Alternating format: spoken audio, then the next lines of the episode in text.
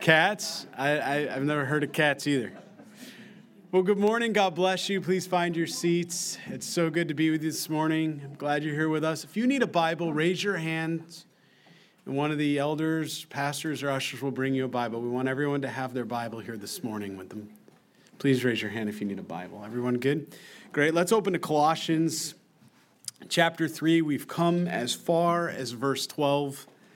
Uh, last week we left off Sunday, not sure, you know, Lord's coming anytime. We're like, okay, we, I, week by week, right? We never know when the Lord's coming back. So um, we got as far as verse 11, and Paul was explaining to us the true gospel, right? There is neither Jew nor Greek, right? We read her.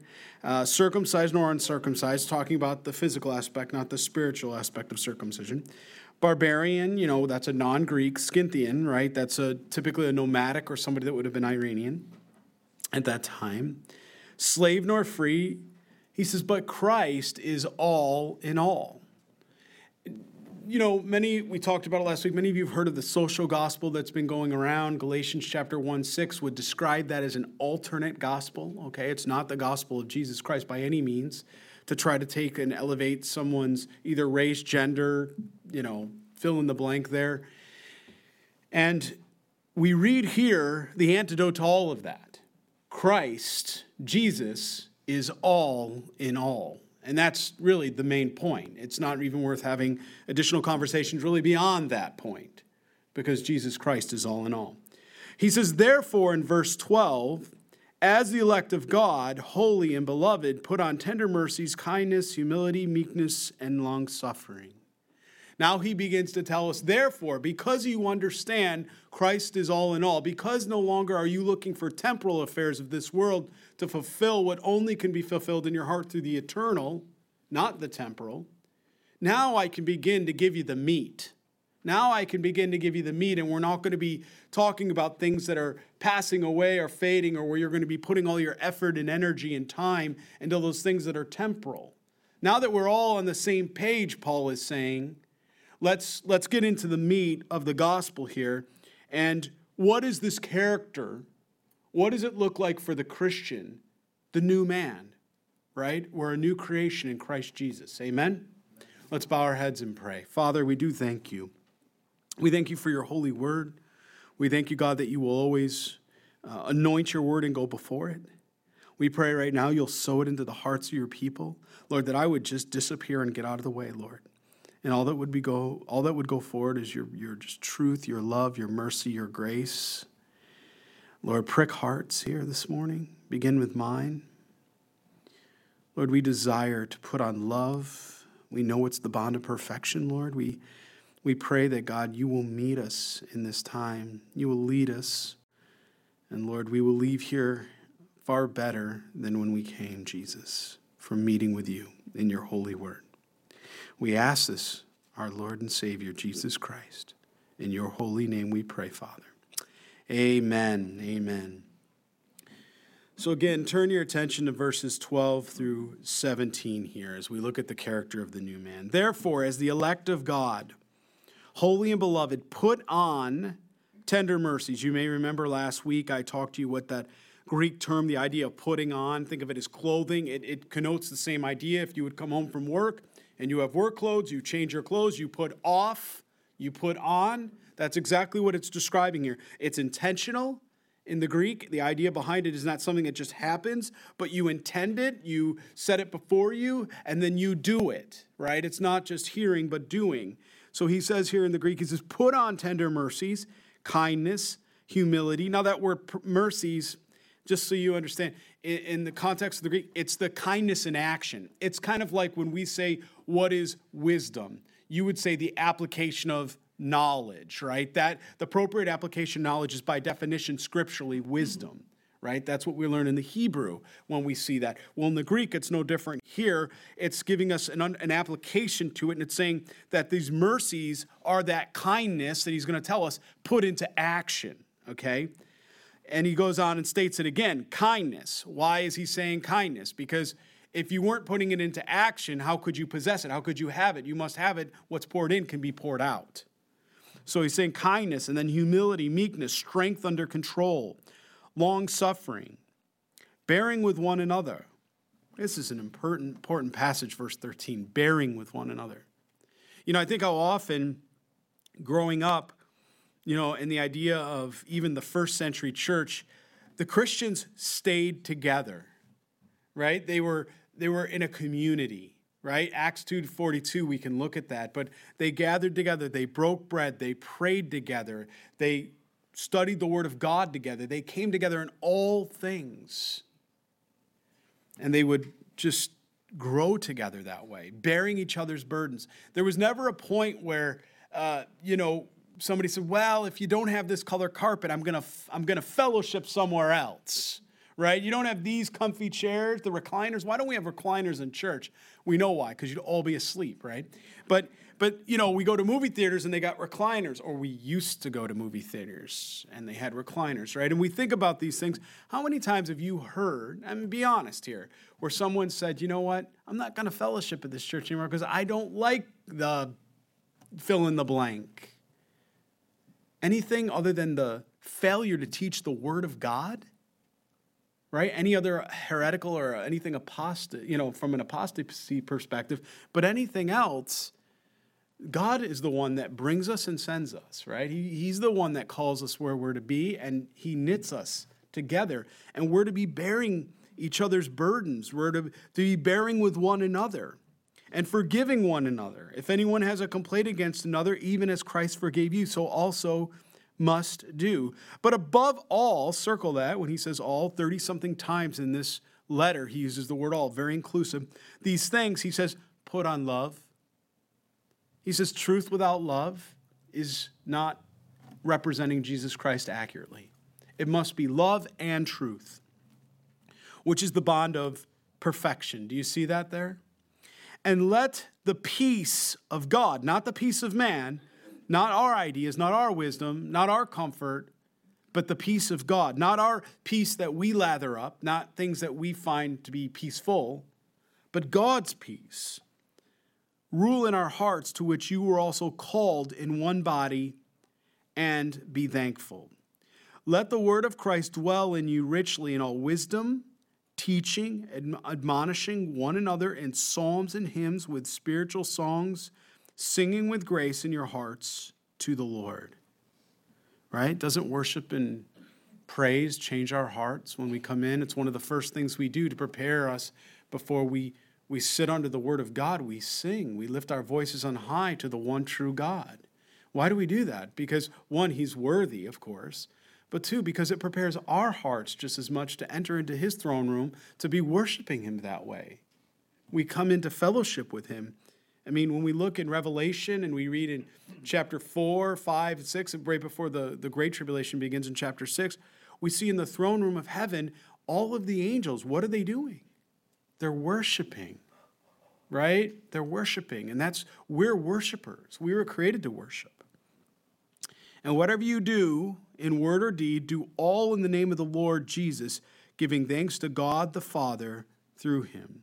So if we kind of go back through this here, we start with this word in verse 12, this idea of the elect. Now, there's been so much discover, you know, discussion on this, and scholars have written books. I mean, we've seen philosophies of man that have been created on this. You may be familiar with them Arminianism, Calvinism, where they've tried to take these words and they've tried to go through and expound and literally write chapters and books about, well, here's what God meant. No, God is not grammatically challenged. You shouldn't be frightened from this word elect. It shouldn't be something that the, the Christian shies away from, right? It's simply taken as our destiny to fulfill, our calling. We are the elect, we are the chosen, right? Is there people that are not chosen?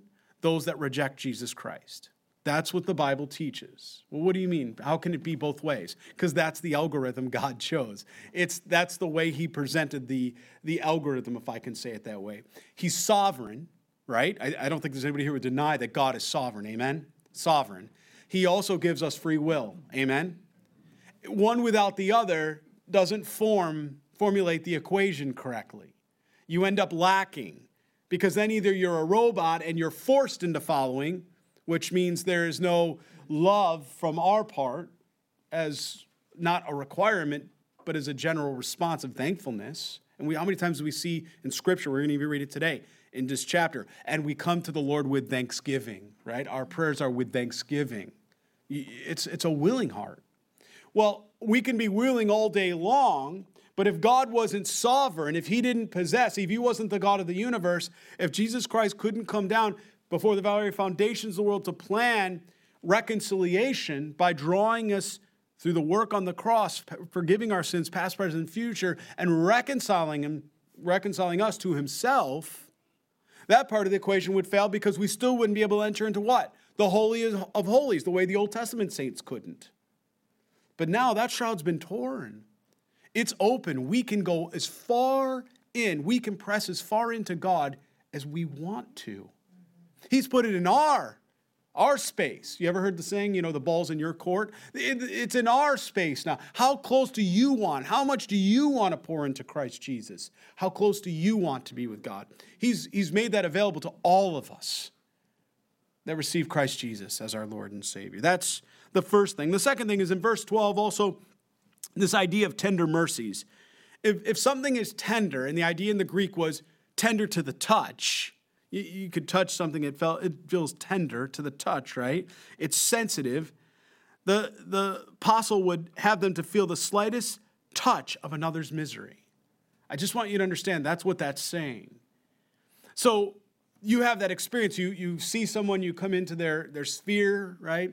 And you, if you know them or if you're being tender, then you can immediately discern there's something sometimes off. Maybe they're hurting. Maybe they're sad, sorrowful, as, the, as Ecclesiastes 7 3 says. Maybe they're anxious, Matthew 6, right? Caring for things of this world. Maybe there's something else going on. Maybe they're joyful, and you can discern that too, right? But that ability, that idea to be so tender that you can, you can literally receive and discern those around you, what they're feeling, and also what may God, what word God may have for you to give to them to encourage them. Or maybe a hug. A hug goes a long way, doesn't it? You know, just letting them know that you love them. In this kindness, the, the idea here that you would treat others as dear to you, that you would, as you would like to be treated, right? It was used in those days of wine that would grow mellow with age. Okay, if you you let that kind of continue to age and age, it would lose some of its harshness, if I could say it that way. We know what that means alcoholic content. It would lose some of its hardness, right? It's the same word, actually, we see in Matthew chapter 11 30 in the Greek. When Jesus says, My yoke is easy, it's that same word, actually, in the Greek. I don't know if you ever studied that, but it's very interesting what Christ is trying to communicate to us there that it loses its harshness not that it wasn't harsh, but it loses it because of Christ Jesus. And then we can say that humility, which was not considered a virtue among the ancient Greeks, right, is the parent, if I can say it that way, of both meekness and long suffering. Humility is the parent of both meekness and long suffering. You see, meekness shows how humility will affect your actions towards others. That's what it does there, right? And it doesn't become impatient, short, or filled with, um, you know, resentment towards one another. There is none of that. There is none of that. It's not a weakness, it's a strength in Christ Jesus. Verse 13 tells us we're to sustain, to bear, to bear and endure. We're told to forgive one another. Well, this is a pattern that Jesus Christ gave us in forgiving others that we too would receive forgiveness, right? It, it comes from God Himself.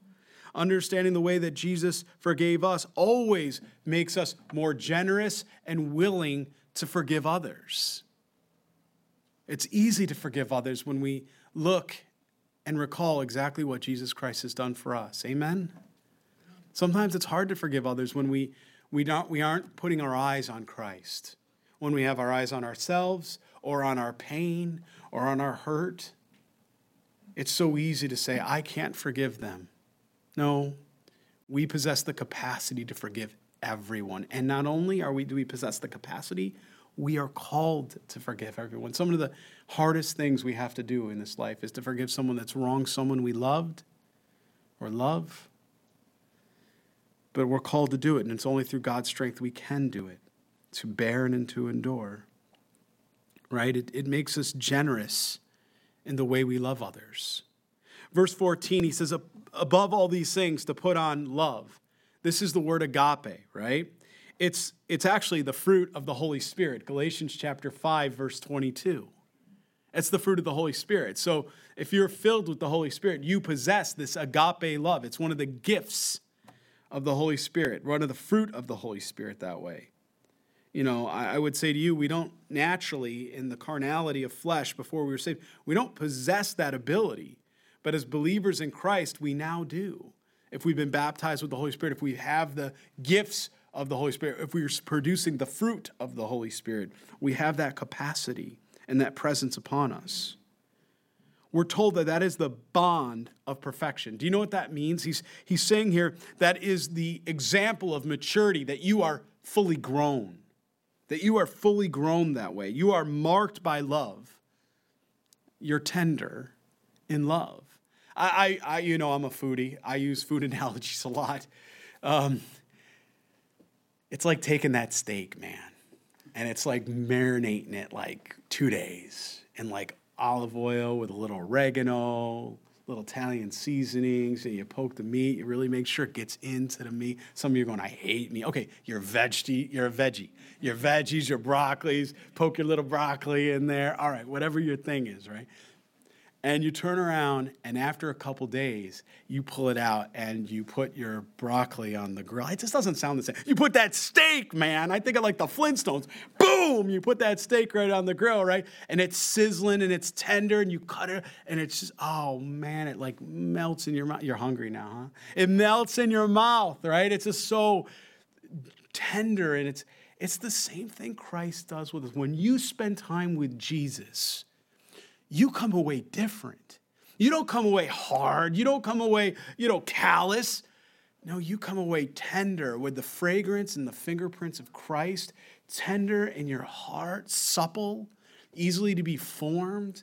Maybe you aren't so convinced on what you thought. You know, I'm right. My boss is wrong. What's going on? This coworker's wrong me. You spend time with Jesus. You're like, you know what?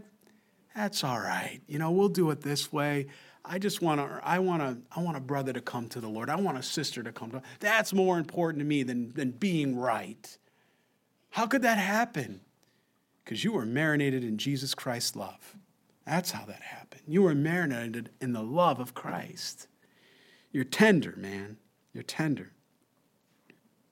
And the longer you spend, you ever smoke meat? I love, man. Whew get that smoker going. You put some meat on there, brisket. How about it, right? Love brisket. You can't put brisket on there for an hour. Don't anybody here put brisket on your smoker for an hour, right? You'd be like, especially at 200 degrees. No, 14 hours. If you're down south, 16 to 18. They're serious. But we'll give them a little room, 14 hours. You wake up at 4 o'clock in the morning right? By six, you're ready to eat. My wife knows we've done this. She says, Where are you going? I've got a mission. And I'm heading out to the smoker, right? And we'll set that meat up on there. And the longer it cooks, what happens? The more tender it is. When you take it out, I mean, literally with a fork, right? You could just pull it apart. The brisket's so, t- I mean, it's amazing. Do you get the spiritual application here? The more you press into Jesus, the more you spend time with Christ, the more tender, the more supple you're going to come away. The more you're going to be usable by God. The less you're going to try to hold on to the things here. That is the bond of perfection. It's marked by love. And then in verse 15, our pastor here, Paul, says, Let it rule. The Greek word means to arbitrate, right? I like what Meyer once said in his commentary. Let's let God's peace act as an umpire. That's what this means here. Let it rule, let it act as an umpire. This is to let the peace of Christ judge and decide and govern your hands. For that we can all be thankful, can't we? We can all be thankful. And in verse 16, the word of Christ dwell in you. It keeps you, right? What's the idea here in the Greek? It's to settle down and make a home in your heart. That's the picture in the Greek. We lose some of that in the English with the Christ dwell, but the idea is to settle down and make home in your heart. That's the original intention of that word. Not something good for a moment, but then no longer regarded as the circumstance passes. No, that's not what this is talking about. This is talking about something that takes extremely deep roots and makes itself at home in our hearts whether it's reading the Word of God, meditating on the Word of God, and memorizing the Word of God. All of the above. All of the above here. You see, the Word of God provides all wisdom, friends. There is no wisdom apart from the Word of God. One of the wisest mans to ever walk the earth, Solomon, right, with all his glory, with all the things he had, paled in comparison to the wisdom and the Word of God. And even through all his wisdom, without contentment in Christ Jesus or God alone, he was melancholy. He was sorrowful. He was never content. Because again, it wasn't applied in his life correctly. He had all this knowledge, but he didn't apply it correctly. God's word tells us and teaches us how to apply every jot and tittle to our life. And the Holy Spirit, who is our teacher, gives us application.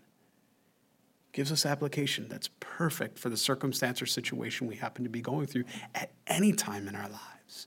We can always come to God. We can always come to His Word and we can find rest and just receive all that He has if we let the Word of Christ dwell in us. Why? Because it's to warn us, it's to instruct us. God has never done anything out of maliciousness to harm or hurt his children. It's always to draw us to proper and right understanding. Because inside of you, there's a war going on, there's a battle. The Bible teaches in Galatians 5:16 in the first half of that passage that your flesh is warring against your spirit. Romans chapter 7, Paul describes that when he says, The things I want to do, I do not do. The things I do not want to do, that is what I do. And we are no different than the Apostle Paul or Pastor Paul that way. Every one of us here, if we're being honest and transparent, we are struggling with the same things. There's days we wake up and we don't want to do the right thing. We don't want to, you know, go the extra mile, as Jesus would say. We don't want to pass through Samaria. We want to go around Samaria to go to Israel right? Or Israel, to go to Jerusalem, I meant to say, right? We don't want to go through Samaria.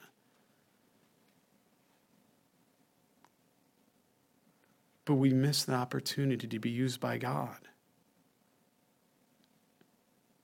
And I think that's a greater travesty than anything. Pastors and teachers in the church, even here, are admonished. The idea here is instructed and warned by the scriptures. I think of 1 Corinthians chapter 10 verse 11. So to minister the word to God of the saints, right? The word of Christ is dwell in you faithfully, that it finds a spontaneous expression of worship inside of you. Praise in the Christian, you know, that as we gather in the assemblies that you recognize the word of God going forward and there's almost can I say it this way? You know, you've heard the idea of, of dripping with dew? Well, dripping with the Holy Spirit. I picture the oil that runneth over and just literally just covers and, and permeates everything. You know, we used to sing songs to God, not just about God. How our worship today and so much of the church has changed. So much of it is horizontal. That's not, that's not worship, that's praise. But by biblical definition, that's not worship. It's wonderful to sing, hey, God's done good things to you, God things done good things to me, right? That's, hey, we can praise God like that. But when we worship God, we're singing to God. Please read Revelation. Please go back in Scripture and look what it looks like when the angels are praising and worshiping God. It's far different than what we think. And I'm, I'm, I'm blessed that our worship team is mindful of these things. We talk about this. We don't, we don't play certain music here. You know, there's, there's certain artists and bands that um, we don't play here because we don't like the doctrine that they teach, and we feel like the music would draw them back to that doctrine. And we don't do that because words matter. Because when we're worshiping, our words matter. We're not just singing into the air, it's going into the heavenlies in the throne room of God. Otherwise, what you're really doing is praising, you're not worshiping. Again, we, we want an example of that. Go back to Genesis. Go back Go back to, you know, Exodus even. You know, go back and look. Remember when Moses came down the mountain with uh, Joshua? Joshua met him. Moses was up on the mountain getting the pattern of the tabernacle and all the things that we're going to apply. As he made his way back down, he says, What is that racket? That word in the Hebrew is the first word or connotation we see of what we would call praise today, not so much worship. Praise today. It's that first word in the Hebrew we see. And I remember I was taught this when I was a Pastor John at Calvary Chapel Fingers. I remember he taught, we were going through this, we were, you know, an intensive on what worship is and biblical understanding of worship. And I remember going through that and I was, I was wrecked. Ever since then, I started to realize that music can be used for the Lord or it can be used against the Lord. Do you, do you know what I mean by that? Like it can be used, if you, take a child, you've heard me say it at, at a birthday party. I remember our, our oldest at his first birthday party. You know, he's 20 now. I, it's hard, but I remember I don't want to embarrass him. I don't know where he is. He's back there. Okay, he's going to get embarrassed no matter what. So, my oldest is back. So, you know, you put on a little music, and at the first birthday party, what is he doing? We didn't have to teach him. We didn't have to teach him. So, if some of you couldn't see what I was doing, he was, he just. He's wiggling, right? He's this is before the wiggles, I think. He was wiggling, you know, he was wiggling. Why? You ever seen that with a little baby? It's the cutest thing. You put on music and they just start to move with the music. It's beautiful, right? We don't have to teach that because we are born to be worshipers. It's in us, it's innate. So we have that, and then all of a sudden we see that word. What is that racket? What were they doing? They were actually engaging in an orgy and they were turning around and worshiping the molten calf. That was praise and worship to a molten calf. The first time we see it used in Scripture. That's always a reminder for me that we need to be on guard when we worship. It's a privilege to worship God, right? And, and we're not just to do it in any way, but through what do we see? Our hymns and and songs that way, right? Spiritual songs, hymns, singing with grace in your hearts to the Lord. Notice that we're not singing to each other. We're not singing to the, each other that way. Even contemporary songs are great, but they have to be used for worshiping. If they're not, they have no business in the church. I don't care how cool they are or what top 10 list they're on. Paul leaves us in this passage in verse 17 with a command he says, Do all in the name of the Lord Jesus Christ. Do all, right? The new man lives his life, all his life, for Jesus. There's no compartments. This is the struggle for the Christian. This is the struggle I see today more than any other time because we have so much creature comforts today.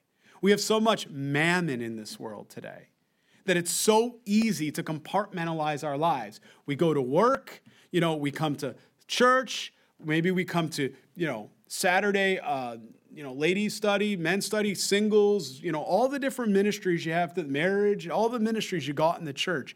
And it's so easy to kind of compartmentalize our lives that when we're in this particular area, then our vernacular changes. We begin to say, praise God or, you know, holy God. But in work, we don't do that. We, we, we kind of, we're, we're, we don't want to be in trouble with HR. We, we don't want to offend. Wait a minute, what? We're always going to be an offense because we have Jesus Christ, which is the truth. And if we really love somebody, we're not so much worried about being an offense as we are of drawing them to the one true gospel. I'm always wrecked in my heart when people apologize. When people apologize because, you know, they have something pertaining to Jesus that they don't want to offend other people.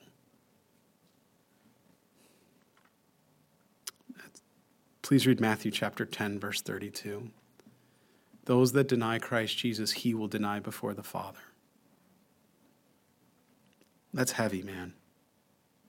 We're to be giving thanks to the Father. He gave us a command all our lives, all his life for Jesus. We're only going to seek to do the things of God that way, not of man. He's going to preserve us in that, right? And what that, when you do that and you worship Jesus that way, you immediately bring glory to the Father, don't you? You immediately bring glory to the Father. And for that, the glory to God. That's what we see here. I like that. It just reminds us, it gets us right there. And look at verse 18, please. Wives, submit to your own husband. Underline own. You're not to submit to all men, wives. You know, it's God has made this so simple but powerful. He really has. He didn't complicate this. It's not, there's not a whole, I once heard uh, Damian Kyle say, uh, you know, it's not, there's not a whole book dedicated to just marriage. You know, okay, wives, you, you read the, the, the book according to such and such epistle for marriage. We, we don't see that in our Bible. It's sprinkled throughout the Word of God. And it, it is actually very, very simple. Uh, Ephesians 5, verse 22. I, I love the passage. If you hold your finger here and turn to 1 Peter 3, I love the passage here. 1. Wives, likewise, be submissive to your own husbands, that even if some do not obey the word, they without a word may be won by the conduct of their wives. Do you realize that that's what's happening? That, ladies, if in your home, if you are saved and your husband isn't, or if you're saved and your husband claims to be saved, but he's not living as a godly man, do you realize that it's you don't have to berate him, but just through your conduct and character, that Jesus Christ will use you as a testimony to his life. You're a living epistle to be known and read by men and women. Just the power in that, not even what we say sometimes, but our conduct, our character. Powerful. But he says, Wives, submit to your own husbands as is fitting to the Lord. Please notice that in the Lord, fitting in the Lord. So, this is very clear here that if your husband asks you to do something contrary to Scripture, you don't have to do it. If he asks you to go out and harm somebody or do something that would be against God's law or commandments or statutes, if I can say it that way, you're not required to obey that, ladies. That's never been a biblical proposition. However, however, if it's not something that's an antithesis or against God's word, there should be a submission, a surrender. Why? Are you really, are you really doing it for Him or are you doing it in the Lord? You see, that's what it's about. You're doing it in the Lord. And I always said it this way if you can't submit to the person standing in front of you, how can you submit to the invisible God? We all say we're going to do it. Well, Lord, I submit to you. I, I, I surrender all. I, I believe that. And then we kind of we veer from that. And that's not what we read here. Ladies are like, come on, get on with the next verse. Husbands, love your wives. Very important. Why? Because your wives are tender and they need that encouragement. They need that comfort, right? And do not be bitter. It's perfect. He knows what we have the capacity to do, men. We have the capacity to be bitter towards our wives that way. Again, you could read Ephesians 5:25 or 1 Peter 3 7, right? I think of even Ephesians 4.31 um, specifically on bitterness. And then he moves very carefully from there, right? And, and by the way, I'm not being cavalier and ducking that husbands, this is a work in progress, isn't it? This, this is a work in progress.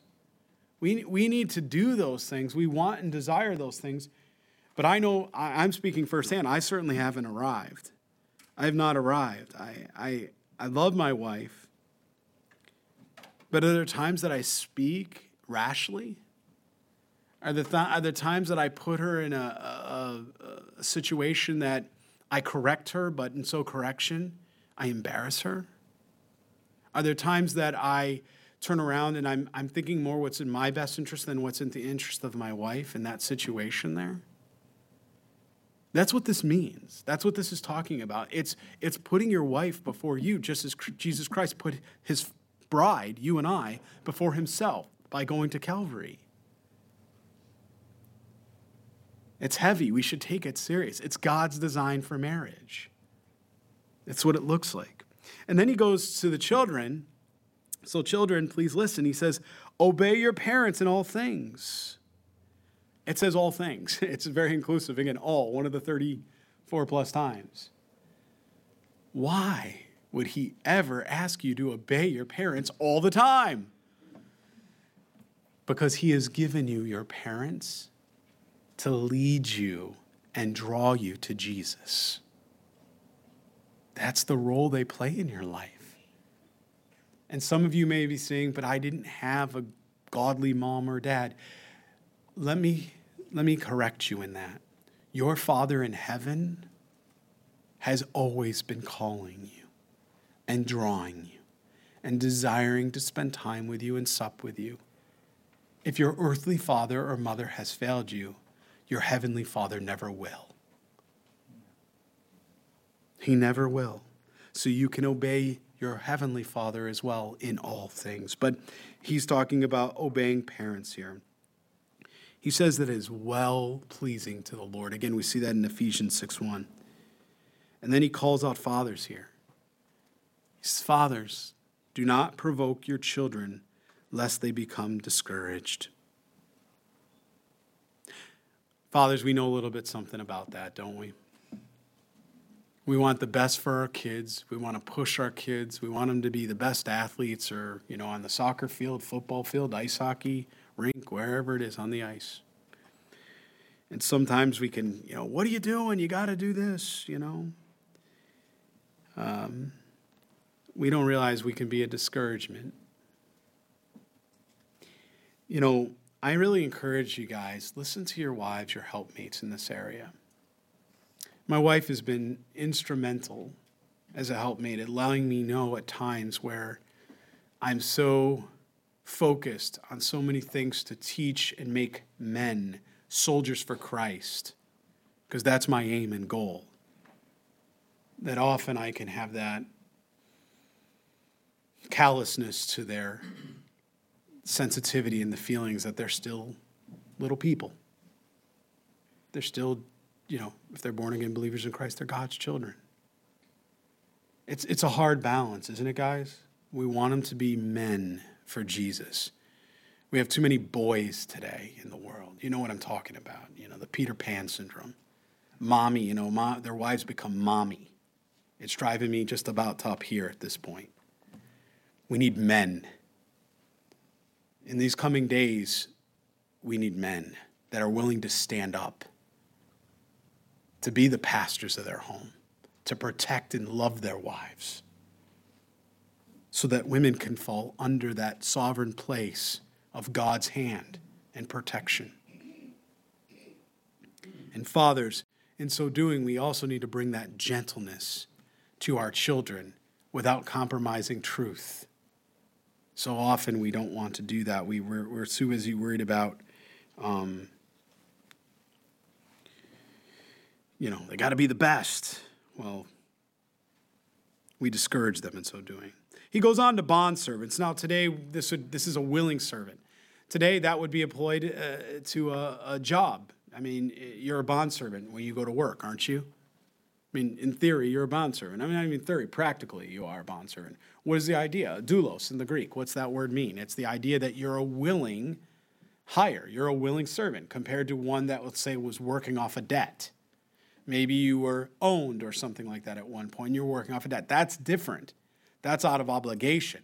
A bond servant is someone that's willing to go in and serve. I'm a bond servant, right? You're bondservants. Maybe you go in Monday through Friday and you have agreed set time. They agree to a work schedule. You agree to a certain dollar amount they're going to pay you for that work schedule. You're a willing servant. You willingly do the things they ask you to do. You're a bond servant here, okay? So, bondservants, obey in all things your master, according to the flesh, not with eye service as men pleasers. In other words, not when the boss is around, or not when other people are looking, but in sincerity of the heart, fearing God. Because why? God is always looking. No faking it till you make it, right here. This needs to be genuine. And whatever you do, do it heartily as to the Lord and not unto men. One of my favorite passages, Colossians 3.23. I, I love to, share this with folks, you know, in the, you know, my joke in the fellowship here, you know, we have the sheep and then obviously we have those that serve in ministry, the pastors and the elders and, uh, you know, a lot of times I'll come to the pastors and sometimes, you know, we have to have very difficult conversations, you know, or even the elders, what's going on? Why are we doing that? You know, and vice versa, certainly an open bi-directionally. And we have those real conversations. And they, and they, I can only imagine they hear this grace and this love and this truth on Sundays and Wednesdays. And all of a sudden, Pastor Matt's like, boom, what's going on? We're blowing it. How are we not loving every person that walks through these doors? You know, or whatever. Or you're leading a ministry, and, and how are you missing this or you're missing that? How are we not doing all things heartily unto the Lord? And all of a sudden, the law comes out, right? My, my, one of my assistant, assistant pastors up at Calvary Chapel, Finger Lakes, he used to, he's Pastor Scott, the senior pastor, you know, similar role. He says, he's, he's grace, man. He's love. The assistant pastor, he's the law. He's the, he would be the guy that would go in there and have those conversations. But, you know, obviously it's in jest, but the idea behind it is we need to do all things heartily into the Lord. It's, it's not just, it's every one of us. Are we serving? Are we, are we doing everything that way? You know, are there things that are falling through the cracks that we're just, we've just gotten compromised with? You know, I love it when the ushers come to, to fellow, you know, fellowship here. They'll get here sometimes an hour and a half, sometimes maybe even two hours early. The elders and they'll turn around and they'll walk the property, not so much in the winter as much when we don't have as many people outside, and they'll look for trash. So that when people come, they find a clean environment. They find a place where they feel comfortable. They can sit down and rest without feeling, you know, what's going on here? That's doing all things heartily when nobody else is looking. They don't need a reminder. I don't have to text them, hey, what's going on here? Why is this? No, they take their calling and election and they make their calling and election sure, right? It's the same idea. What, eh, what would it be like if I, if I said, well, you know, Sunday morning, I'm just not feeling it this morning. And I kind of show up a half hour late. You guys are going to be like, get rid of that guy. You know, let's get somebody who's going to read the word and be committed and be committed to Christ Jesus. Right? Now, I've applied all that to us. Allow me to, if you'll allow me, change that lens for a minute. How does that look for you all in your daily activities, in your events, in your work? You know, are you bringing all things heartily unto the Lord at your office, at your job, at your home, with your wife, with your children? You know, are you doing all things heartily? It's a command. It wasn't a suggestion. He said, whatever you do, whatever you do. I was always, um, that's why I've memorized, I was wrecked by this passage. I love it. I always want to do the things that are well pleasing to God. Do I blow it? All the time. But my desire is to do the things that are well pleasing to God. I want to finish well. I want to finish well. If you look here, um, let's go into verse 24. He says, Knowing that from the Lord you will receive the reward of the inheritance, for you serve the Lord Christ. What's our inheritance? What awaits us? Our eternal abode, right? And he's describing really what's, I, am going to just turn there quickly. Psalm 89, just for time's sake, I'm going to turn to Psalm 89 and look at verse 4. I think of this remembering the covenants with David, you know, sorrow and lost blessings, but it was of Ethan the Ezrahite that wrote this, as inspired by the Holy Spirit. He said, let me, let me go to verse 14. I meant to say not 4. Righteousness and justice are the foundation of your throne. Do you see that? Righteousness and justice are the foundation of your throne. Mercy and truth go before your face. We serve a righteous God. We, saw, we serve a law abiding God that way. So when he says, knowing that, that from the Lord you will receive the reward, for what? For the righteousness, for the things that you that are right living of the inheritance, for you serve the Lord Jesus. You know, you can also look at James, as a matter of fact. Uh, just for time, look at verses uh, that's 13 through 18, James chapter 3. I'll turn there quickly. James chapter 3. And look at uh, verses 13 through 18.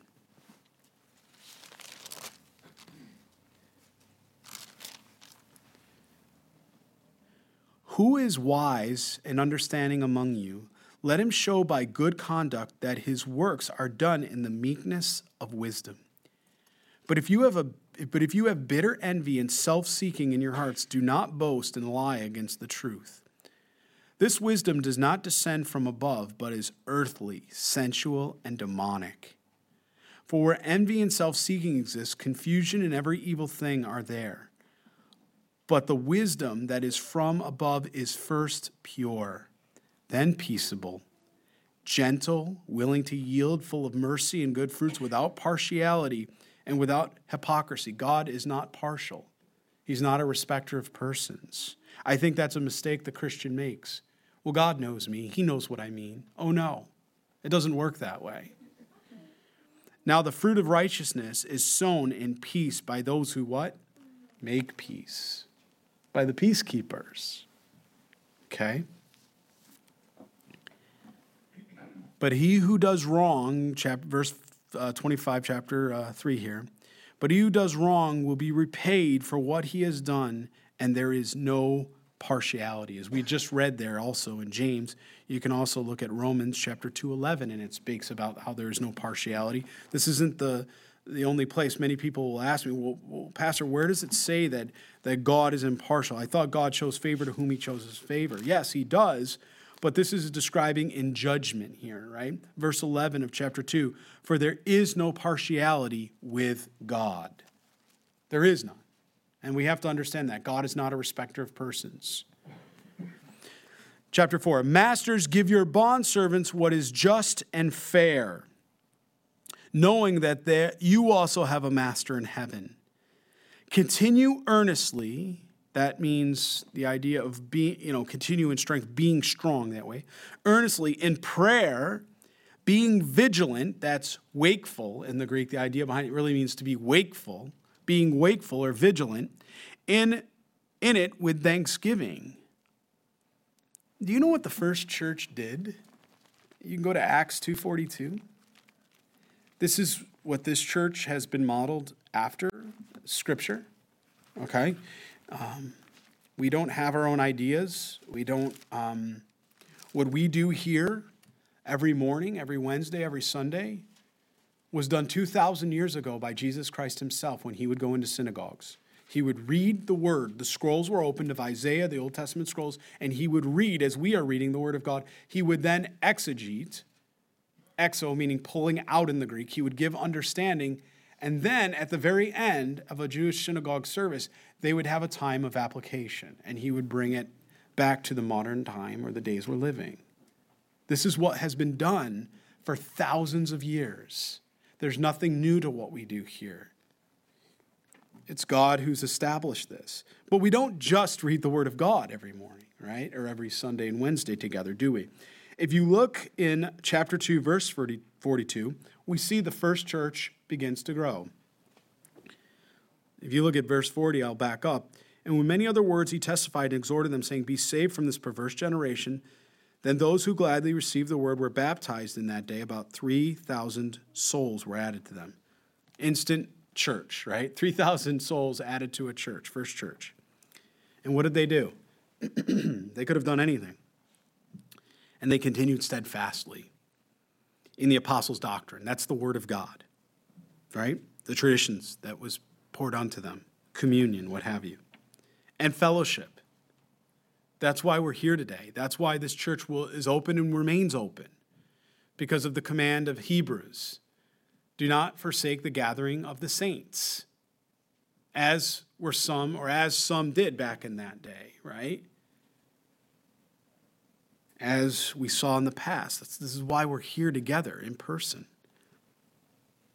right? And then we also see what? They fellowship, they had a time to come together. What else did they do? They broke bread, they ate together, you know? We're going to be having a fast starting Monday. It's a church fast. Some of you, this will be your first fast with us. Many of you have done it five years with us. We go Monday through Friday, and we do a week long fast. And there's a, if you've never done a, a, fast or anything like that, we have a book in the library in the bookstore. You can purchase it. It's called God's Chosen Fast. But the idea behind it is it's not just enough to abstain from food, it's to spend time with the Lord. It's to spend time with the Lord, denying the flesh you know, some folks will do a Daniel fast, we call that. You know what that means? It means vegetables only, right? And maybe you'll partake of just certain vegetables and that's it.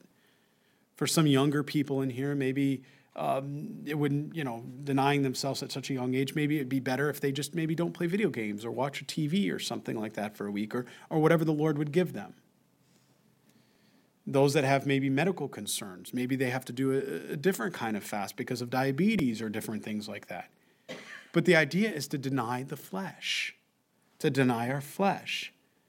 And that way we can hear and be in communion with God, walking in the Spirit, intending all things of the Spirit. And then we come together on Friday, and we'll be meeting here at 5 o'clock. Uh, Lisa's making soup, right? We have broth, because if you haven't eaten in for five days, we had somebody one time go out and eat a large meal afterwards. And uh, it's not a good idea, right? You, it'll bloat your stomach, you'll get sick. It's not a good idea. But, um, but we break the fast with a light broth, maybe some noodle, and we, we partake together, right?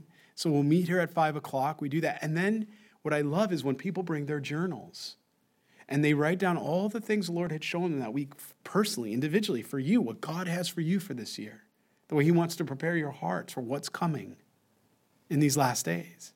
And then we also pray that and ask you to pray corporately what is God speaking to you about the fellowship here in the church. And then we come together and share. And I love it. Year after year, it's been this way. And it's written down so people can't deny it. You come in, it's pre written down. They'll open their book. What book did the Lord give you to read this week? Many times, 70%, 60% of everybody was given the same book, and we hadn't even talked about it. Love that. That's just a moving of the Holy Spirit. Love when, when they're writing things down individually, you know, little by little, like a couple years ago, little by little was for us. We knew little by little what the Lord was doing faithfully. Not to get ahead of God, not to get behind God. That was what the word the Lord had given us for this church corporately, right? But individually, it's been amazing, you know, uh, uh purifying, to be holy, to be set apart the way God speaks, and you start to look at everybody else, you know, oh, what did the Lord, and we share. People just go around, nobody has to, but people go around and they share and they read right from their journal or their what was on their heart. And there's a, dare I say, there's a similarity and a unity of the Holy Spirit in that.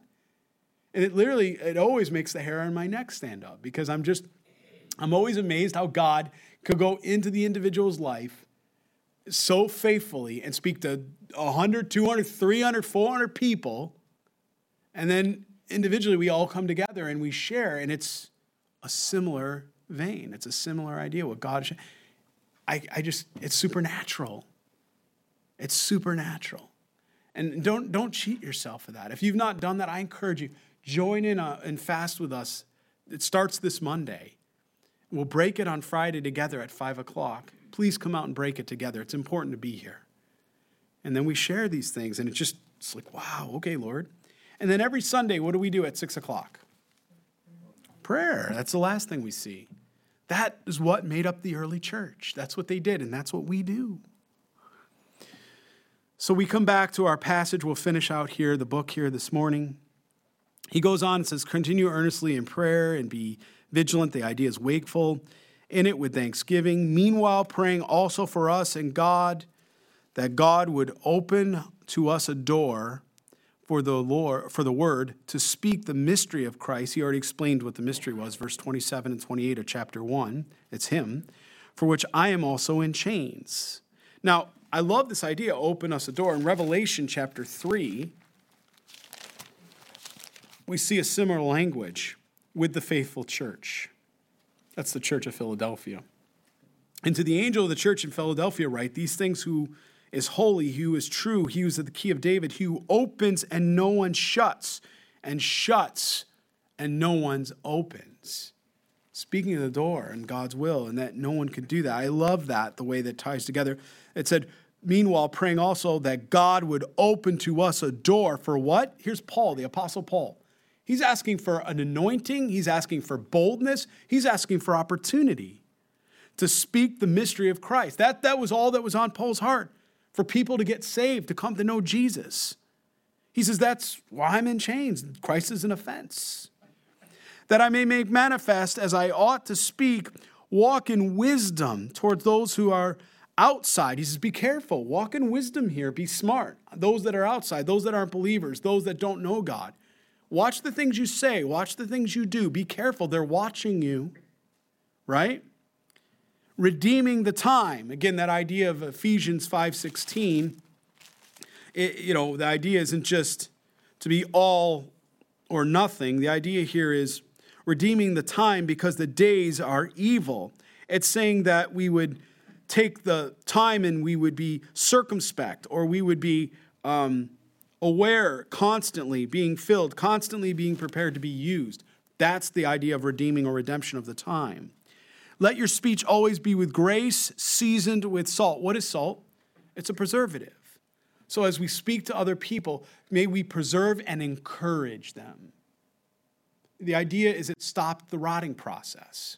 When you had, they didn't have refrigerators back then. So when you had a piece of meat, you would coat it in salt so that it stopped the decay and rotting process. What we read here, he says, let your speech always be with what? Grace so that it can be seasoned with salt, so that it stops the, in, the rotting process for the individual on a spiritual level, it's speaking here. That you may know how you ought to answer each one. Right? And I just, I love that passage in 1 Peter 3.15 where we read, um, he says, but sanctify the Lord God in your hearts and always be ready to give a defense to everyone who asks you a reason for the hope that is in you with meekness and with fear. Be able to give a defense for why you believe what you believe. That's what he says here. Then he goes into this passage here, and, you know, we read, you know, about Tychicus and a beloved brother, and it's his salutation here, his, his closing argument. And when we look at the persons involved in the correspondence of Paul, Tychicus was carrying the epistle to the Ephesians, right? Epaphroditus carried the epistles to the Philippians, Epaphras carried the epistle to the Colossians, and Onesimus or Onesimus carried the epistle to Philemon or Philemon or Philemon. Um, Epaphras apparently was the plant church church planter, as we read early on in the introduction, on Colossae, for he shared the gospel with his friends, right? Colossians chapter 1, verse 7. He also had ministered in the Hierapolis as well as Laodicea right? And we see that. We're going to read that in verses 12 and 13. And Philemon had a church meeting in his home. We can read that in Philemon or Philemon in chapter 2. It's likely that Apphia, if you looked at Philemon in chapter 2, many people are wondering how we tie this together because we read Archippus here. He's mentioned in this verse. That was actually his wife and his son, okay? Many people believe that was his son, uh, the son of Philemon. So it reads like Archippus was the pastor of the church, as we're going to see in verse 17.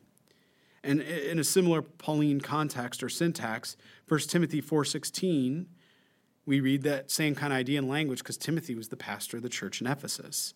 So if we compare these prison letters, since we're closing this out here this morning, just for us to all understand, and then I'm going to read these last final passage here, just so we're kind of keeping with the chronologic, you know, the, the chronology here. Paul, at his time, at this time that it was written, Paul was in Rome. He was in prison, right? Acts chapter 21, verses 17 through chapter 28, verses 31. He met a runaway slave named Onesimus, right? Onesimus, who belonged to Philemon, one of the leaders of the church of Colossae. Paul led Onesimus to Christ. He then wrote his letter to Philemon and asked his friend to give Onesimus and receive him back as a brother in Christ. He was a slave, he was actually a slave there. And about that same time, Epaphras showed up in Rome because he needed Paul's help from what we had just been reading in this entire epistle here, okay? And Epaphras, as we're going to read in verse 13, he remained in Rome. And Onesimus and Tychicus carried the Paul's epistle to their destinations, as we read in Ephesians 6.21 and Colossians 4.7.9. This is all free information, just so you understand how this all ties together if you're tracking with me. Epaphras called Paul a fellow prisoner, a title that he also had given to Aristarchus, as we're going to see in verse 10 and when we read Philemon 23. This suggests that Epaphras was willingly, uh, willing to remain with Paul and to assist him. And these, these men were willing companions of Paul, okay, sacrificing their own comfort to help.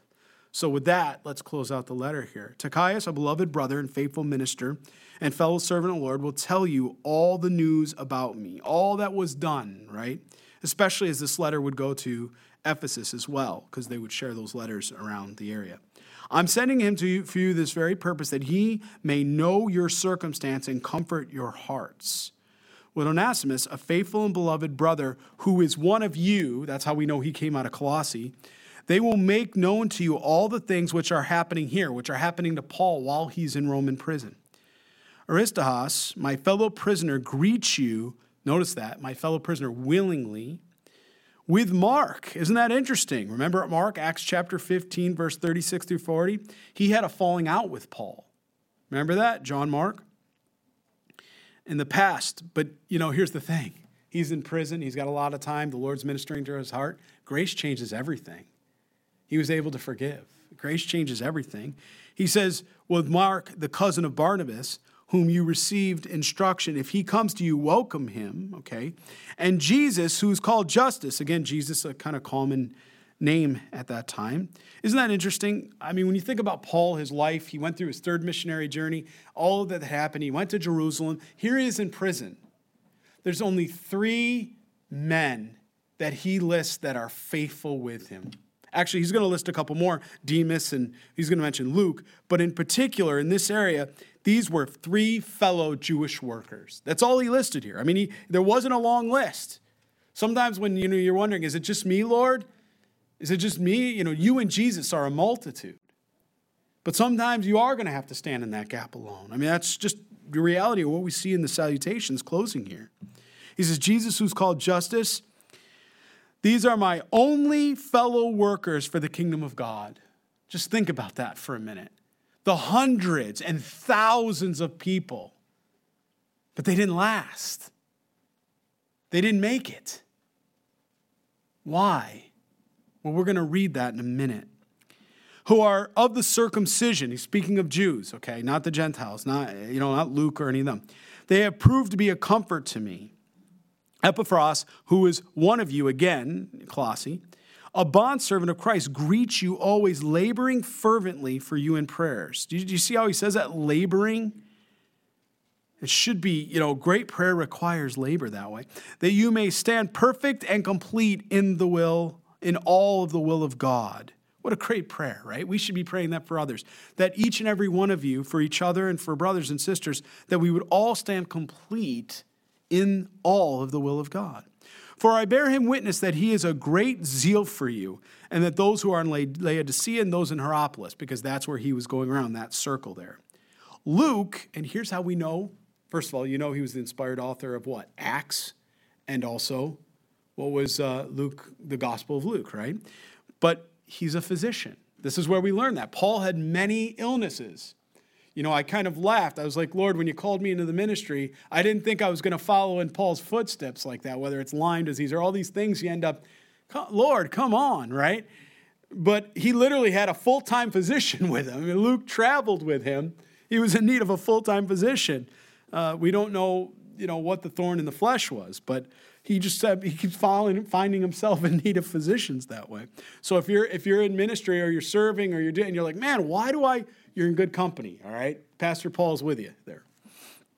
But here we read about somebody very interesting. Demas greets you. Now you might be thinking, what's the big deal about that? He was still with them at this time. Yet when we read Paul's last writing, 2 Timothy chapter 4:10, we read, as we'll get there if the Lord should tarry, that Demas had forsaken Paul and Christianity, and he had gone back to the world. He had gone back to the things of the world, the priorities of the world. I think this is a stern warning for us not to get too comfortable in this world. He says he greets you. Greet the brethren who are in Laodicea and uh, Nymphas. We're not sure if this is a male or female. We believe it's a male, but in other manuscripts, we read it as a, a female, that she was the one that hosted the church in her house, right? Not that she was the pastor of that, but back then they didn't have buildings. They had houses you would gather, and you would meet in houses that way. So she or he, we believe it's a he, but it could be a she, hosted the church that was in his house. Now, when this epistle is read among you, see that it is also read in the church of the Laodiceans, and that you likewise read the, the epistle from Laodicea. We don't have that epistle, do we? Some believe, and most scholars actually believe, that epistle for Laodicea that they're describing, because remember, what epistles were written at the same time Paul was writing this to Colossae? There was three. Do you remember? Specifically three in particular. We call them prison epistles. You had Philemon, and what was the other one? Ephesians. We believe this is the letter referring to the letter of Ephesus, or the Ephesians letter that he calls the letter to the Laodiceans. It's interesting also in Revelation chapter 2 and 3, we read about this church, Laodicea, and it is not listed in good context. And say to Archippus, Take heed to the ministry which you have received from the Lord that you may fulfill it. He was given a stern correction here, wasn't he?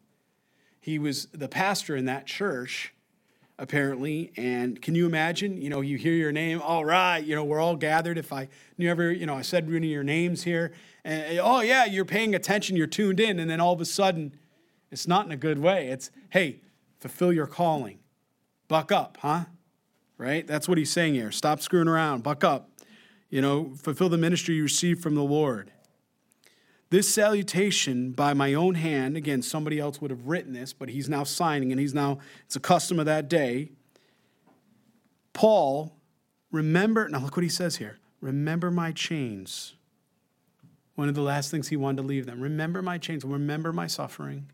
It's all worth it, whatever I endure. It's all worth it in Christ Jesus. Grace be with you. Amen. And I, and I say that this is only possible by God's grace that we could endure like the Apostle Paul. Next week, we'll begin a new letter, a new book, the first epistle to the Thessalonians. I think it is apropos for the last days because we're going to go through some prophecy as we continue to go through that book, especially, you know, chapter four, well, even chapter two, four, five. It's one of the only three places that you will see mention of the rapture. There's only three places in your Bible that mentions rapture or the idea behind it. We're going to go through and we're going to study it. Everything else in your Bible, Matthew 24 and all, all those are talking about a second coming. So we'll look at those things in context, read ahead. Um, go ahead and stand. We're going to pray. And uh, I, I, didn't mention, I mentioned this on Wednesday, but when we got the flock gathered, I wanted to just let you know if there should ever be an emergency or something goes on, I, I remember I've said this in the past, but I want to say it again to you so that you all hear me loud and clear. You know, we're living in these times where we're hearing about things that are just difficult and um, things are changing very rapidly. I think it's fair to say that. Everybody would agree. Things are changing rapidly in these last days. If there's ever an emergency situation or something where we hear of an emergency going on, I, I want to encourage all of us to meet down here at the church that we can come together, invite your loved ones if you choose to, and we can pray together, we can be together, we can worship God together. Like, I don't care if it's Iran saying we're shooting missiles over. Look, man, let's worship God on the way out. How about that, right? Maybe we'll just, right? Boom, right with the Lord. and I'm serious about that. We also have food and things like that that we've pulled together that should there ever be a need or you need help or whatever, we have things that we can also bless you, take care of you that way. Um, you know, that's what the church does. That, that, you know, when you're not playing Christian, right, and you're not playing church, that's what it looks like in Scripture. And I just want us to honor that. And I never really got a chance to talk about that. And if something in the, you know, the inauguration, we saw DC crawling with all the, you know, National Guard, pray for them. But, you know, I thought, boy, I never shared that. If something would have gone down, I would have wanted us all to gather here at the church and to be praying, to be seeking the Lord. Um, you know, we need to look up because our redemption is drawing nigh. Okay, friends, this isn't something to frighten us. There's nothing to be scared of, actually. It's wonderful. Let's go, Jesus. I'm all about the, the Jesus plan. So um, be encouraged, be excited because our redemption is drawing nigh. Father, you have just overheard our hearts. Uh, your word has gone forward. I pray again, Lord, you'll seal it and anoint it in the hearts of the believers here. Uh, I thank you, Lord, for your holy word, and I thank you that, Lord, we are not without hope. Lord, we are full of hope because, uh, Lord, just as you were faithful to see this church of Colossae through all, Lord, that they've gone through, whether it was the heretics, the um, Gnostics, or any of the lies that were being spread by the Judaizers. Lord, the philosophies of man. Lord, Jesus is all in all. And we believe that. And we, we subscribe to all of that, Lord. And we also do remember Paul, Lord, as he said, Remember my chains. God, we know there is suffering and affliction that will come to the Christian. And we know that we're not the first ones to have gone through it, and we won't be the last. We pray for your strength here this morning, that you will strengthen us and fill us. We love you, Lord Jesus. Strengthen us for this fast. Speak to us, Lord, like you've never spoken before, please.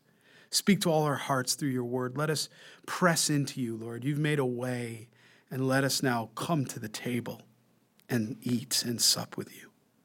We ask this in your holy name, Jesus Christ. And all God's people prayed. Amen. God bless you. I love you. And have a great week in Christ Jesus.